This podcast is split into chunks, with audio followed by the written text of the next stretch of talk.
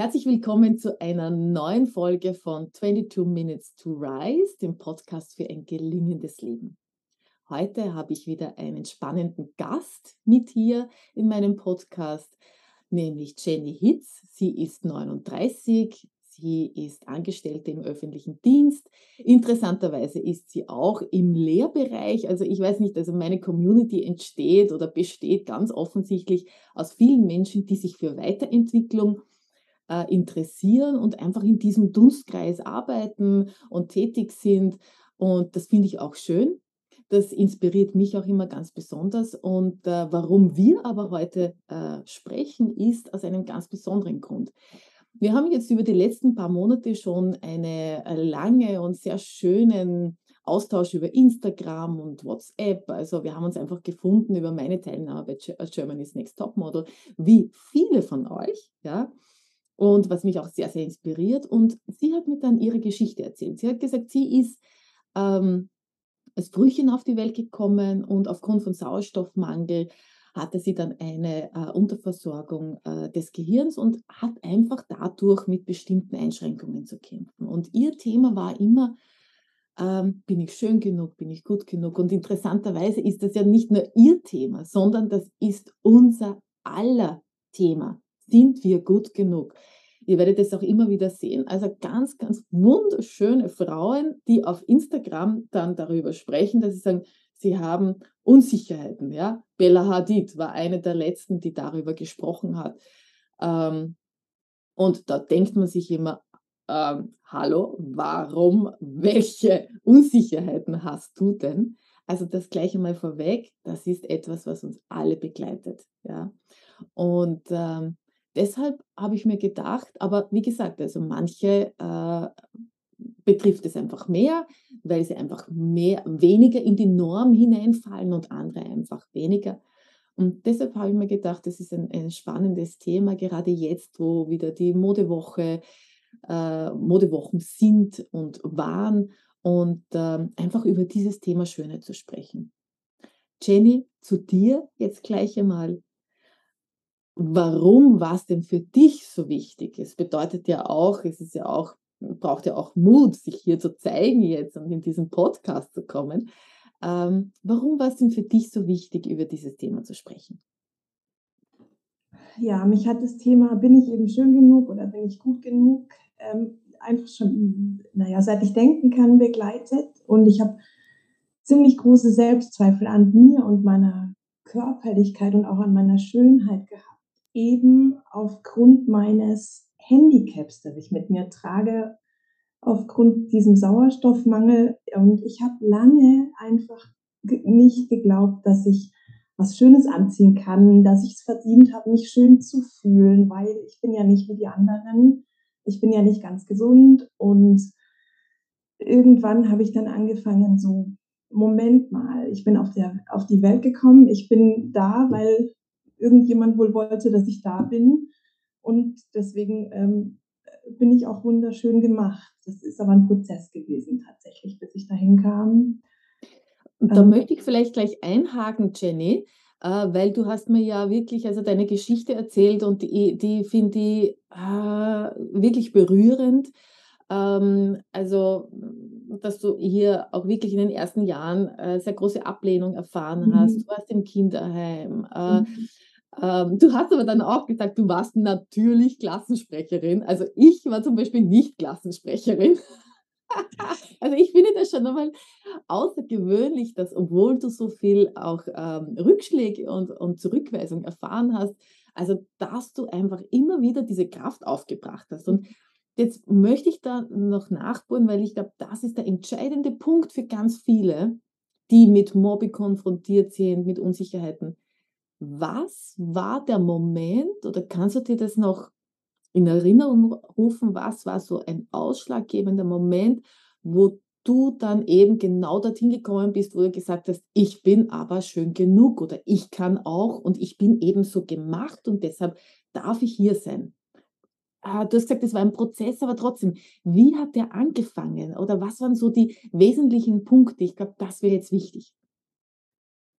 Der wesentliche Punkt war einfach also das kann ich schon ganz offen sagen, es geht sehr tief, aber ähm, ich musste mich tatsächlich einem Schamgefühl stellen, ähm, das also vor einiger Zeit, ähm, vor einiger langer Zeit, ähm, das kostet mich jetzt sehr viel Mut, aber meine Mutter hat mir mal gesagt, dass sie sich meiner schämt. Und das war ein Punkt, der hat mich ins Tiefste getroffen. Der hat mich wirklich ins Tiefste getroffen. Und in dem Moment habe ich an mir runtergeguckt und habe nur gedacht, ähm, es war wirklich so ein Danke Gott-Moment, dass ich lebe und dass ich wunderschön gemacht bin.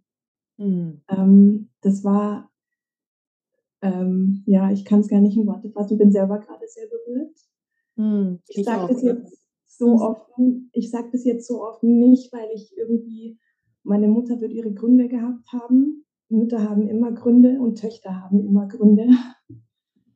Und ähm, ich habe in dem Moment zu meiner Mama gesagt, danke, dass du mich geboren hast, trotz allem und dass ich leben darf. Und das war aber ein Dankbarkeitsmoment, also tatsächlich Gott gegenüber, wie immer wir uns den vorstellen. Also ich würde heute auch nicht so dastehen und so leben können, wenn da nicht ein Funke Glaube in mir wäre, der mich, der mich leben lässt, trotz allem und der ähm, mich morgens vor dem Spiegel stehen lässt und immer wieder mir bewusst machen lässt, ich bin schön gemacht.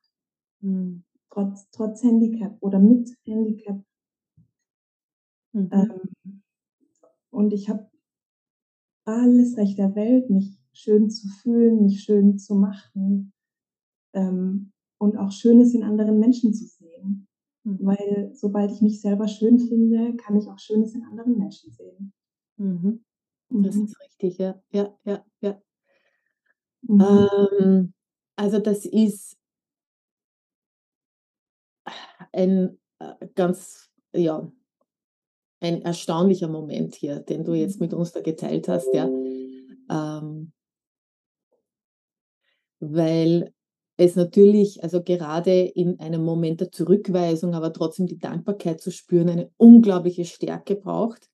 Und ähm, wir ja daraus lernen können, dass äh, ganz egal, wie die Umstände sind, das ist ja auch das, worüber ich immer wieder gesprochen habe, wir haben, wir haben es in der Macht und in der Hand, auf diese Umstände zu reagieren und daraus etwas zu machen. Und das bedeutet, du hast in dem Moment trotzdem das Positive gesehen, mhm. nämlich, dass trotz der Schwierigkeiten, die offensichtlich auch deine Mutter hatte, ja. mhm. die dich geboren hat und du die Chance hast, dieses Leben zu leben. Mhm. Ja? Und das ist natürlich eine große, große Stärke und daraus ziehst du jetzt auch, äh, beziehungsweise kannst auch andere inspirieren. Jetzt, ähm, äh, was, du hast jetzt, bist jetzt schon 39, ja? Man oder nicht. Ja, genau. Hast ein, ein, also lebst dein Leben ja auch erfolgreich, bist im Beruf, ja, bist selbstständig, machst also dein, äh, dein, dein Ding. Und ähm, jetzt die wichtigsten Lehren, was würdest du jetzt anderen mitgeben wollen, die jetzt zum Beispiel auch in so einer Situation sind, wo sie sagen, ah, sie zweifeln an sich aus dem oder dem Grund, ja, ganz egal. Was würdest du hier sagen, was ist wichtig, was, äh, was hält dich stark und was macht dich immer wieder stark? Was hält mich stark, was macht mich immer wieder stark? Tatsächlich ähm, immer wieder morgens aufzustehen, zu wissen, ich, ich muss aufstehen und ich kann das auch. Und ich bin, ähm, also ich habe einfach die letzten Jahre erlebt, dass ähm, sich Schwäche in Stärke verwandeln kann und dass auch, wenn jetzt zum Beispiel nicht jemand da ist, der zu mir immer sagen wird, du bist schön oder das steht dir gut oder was bist du für eine positive Person oder sowas, dass diese Motivation nicht von anderen mehr kommen muss. Also ich habe eine ganze Zeit lang gehabt, wo ich das einfach, wo ich danach, ah, nach Anerkennung, nach bin ich geliebt, so, das, das, es war einfach in mir drin und irgendwann habe ich mir gedacht, Moment mal, die Einzige, die sich sagen kann, dass sie schön ist, bin ich selber erstmal, ja. Und dann, und das wünsche ich mir für die anderen und besonders halt auch für Menschen mit irgendeiner Art von Einschränkung. Ich mag das einfach in die Welt rausschreien, dass die Menschen mit Einschränkungen und ohne, jeder hat irgendwelche Einschränkungen, ob man sie nun sieht oder nicht, ähm, dass man einfach aufstehen kann und weiß, ich bin schön, wenn ich in den Spiegel schaue. Und wenn noch jemand zu mir was Blödes sagt, wie, wie schauten die aus oder wie humpelten die durch die Gegend oder sonst irgendwas oder was hatten die da für einen Makel, äh, ähm, dass das nichts mit, der, mit dem Nicht-Schönsein zu tun hat und dass das ein Problem ist, dass einfach der Mensch oder die Person, die solche Sätze loslässt, äh, ein Problem mit sich hat und nicht, nicht du. Mhm. Oder nicht der andere Mensch einfach. Und ich glaube auch, auch dass Schönheit immer, ach, es gibt so einen platten Spruch, der heißt, schön, schön ist eigentlich alles, was man mit Liebe betrachtet. Der klingt so platt, aber ich finde ihn so wahr. Mhm. Also, ähm, weil einfach, ähm, ich glaube, Liebe macht tatsächlich alle Dinge schöner mhm. und lässt auch einfach das Schöne sehen. Wenn ich mir einen Schmetterling zum Beispiel vorstelle, wenn der nicht Flügel zu hat, sieht man seine Schönheit nicht. Mhm. Mhm. Und wenn mhm. er die aufmacht, dann sieht man plötzlich seine Schönheit. Und der Schmetterling sieht seine eigene Schönheit oft nicht. Weil wie denn auch? Mhm. mhm. Jemand anders sieht die dann. Und das ist halt, es geht mir oft so. Das hatte ich ja auch erzählt. Ähm, wenn ich unterwegs bin zum Beispiel, fällt mir heute viel häufiger auf, wie schön die Menschen sind als damals. Mhm. Also ich schaue in die Gesichter von Menschen und denke mir, boah, ist die schön, ja. In der U-Bahn zum Beispiel ist mir das schon mal passiert. Da bin ich einer Person gegenüber gesessen, ich kannte sie null. Wir hatten drei Minuten miteinander und ich habe ihr Gesicht gesehen und habe gedacht, ah, ist die schön, ich muss das jetzt sagen. Und dann habe ich dir gesagt, habe ich gesagt, wissen Sie was, ich muss Ihnen jetzt mal was sagen, Sie haben so eine schöne Ausstrahlung. Und die hatte Tränen in den Augen, weil hm. ähm, ich glaube, wir sagen es uns zu selten. Ähm, und das ist schon auch was, was mich stärkt, ähm, mir selbst immer wieder bewusst zu machen. Ich bin schön von innen und von außen, trotz Einschränkungen. Ähm, und die anderen sind es auch. Mhm, mhm.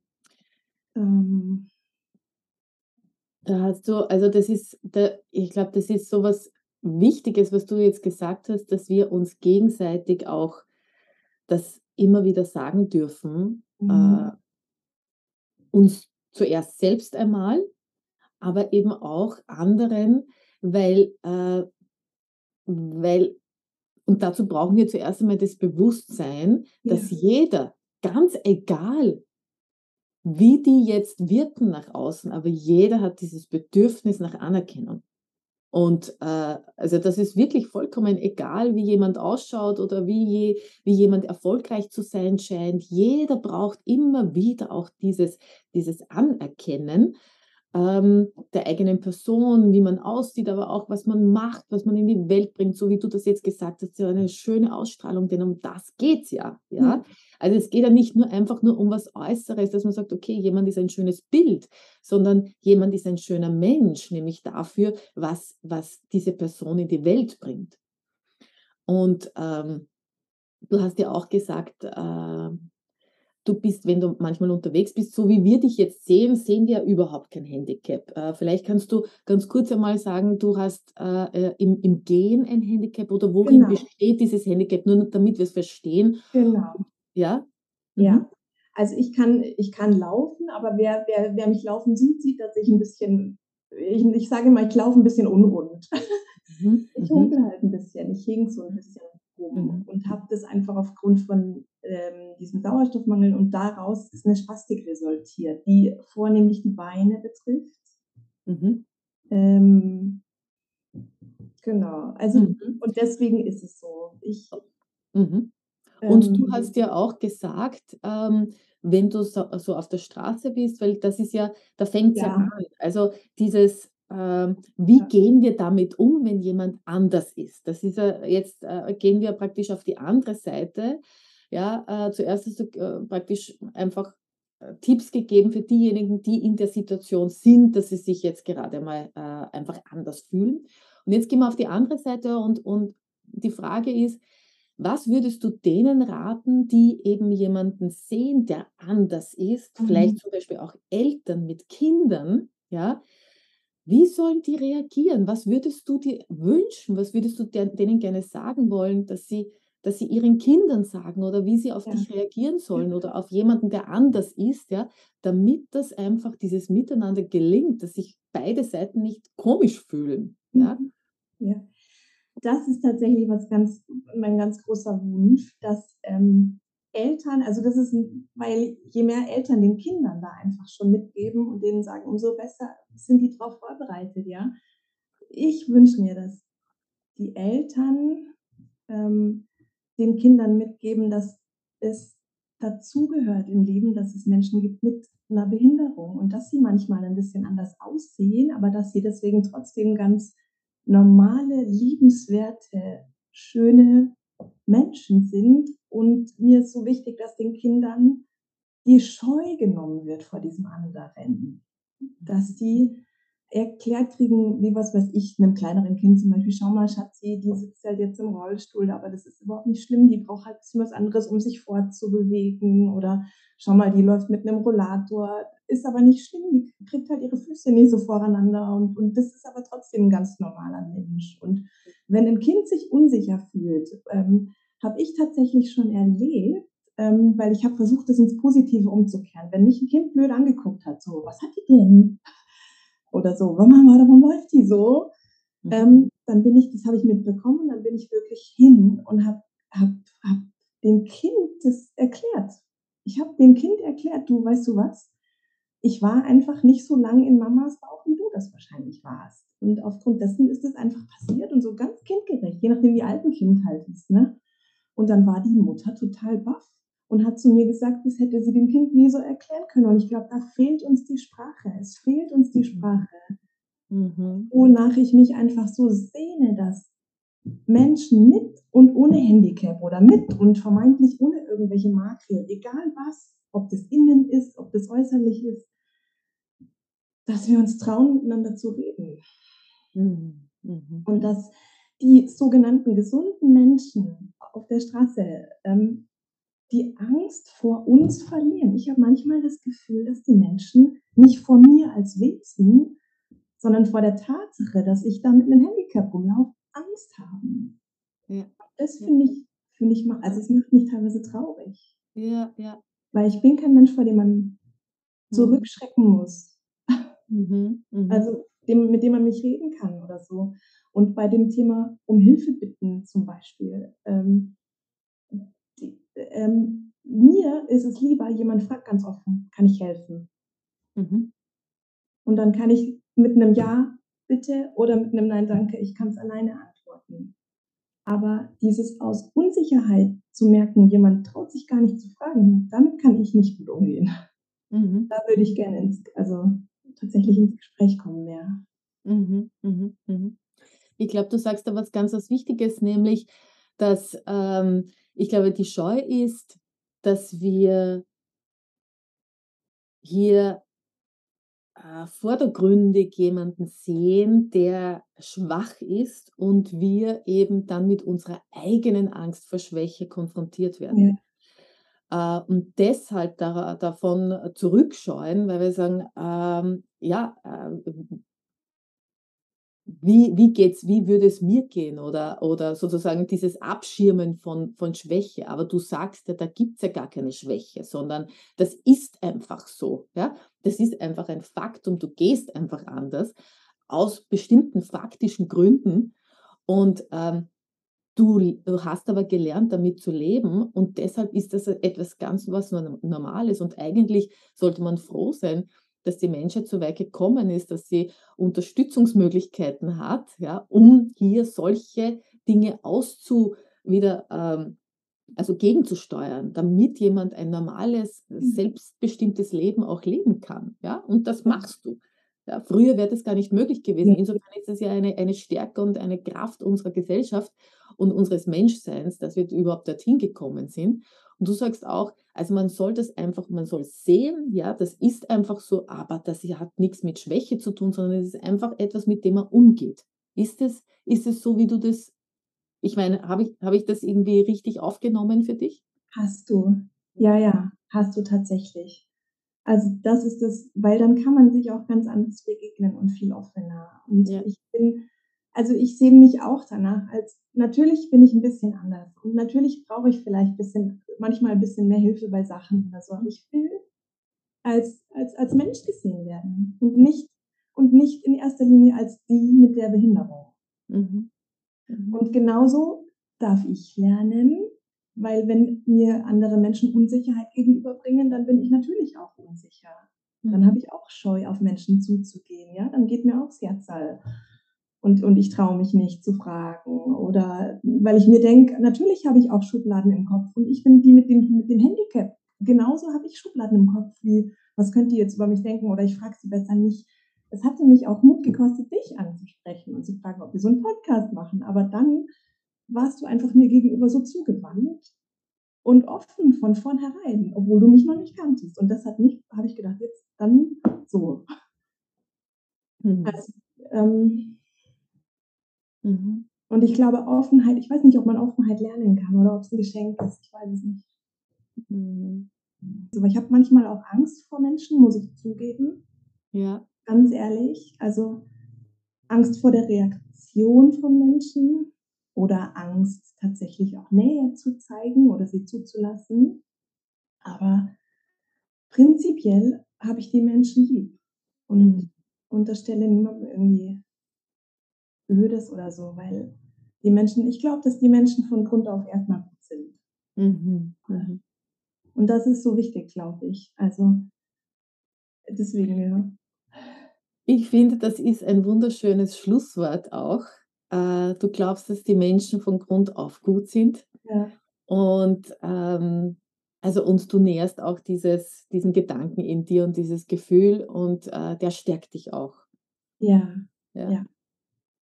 Du Jenny, unsere 22 Minuten sind schon wieder um. Ich bin mir ganz Mhm. sicher, dass äh, dass deine Aussagen Inspiration und Stärkung gegeben haben. Ich danke euch allen fürs Zuhören, fürs Zuschauen. Ja, und denkt einfach daran, grundsätzlich sind die Menschen gut und wir sind alle schön auf unsere Art und Weise. Danke Ja. Jenny für deine für Sehr dein A gerne.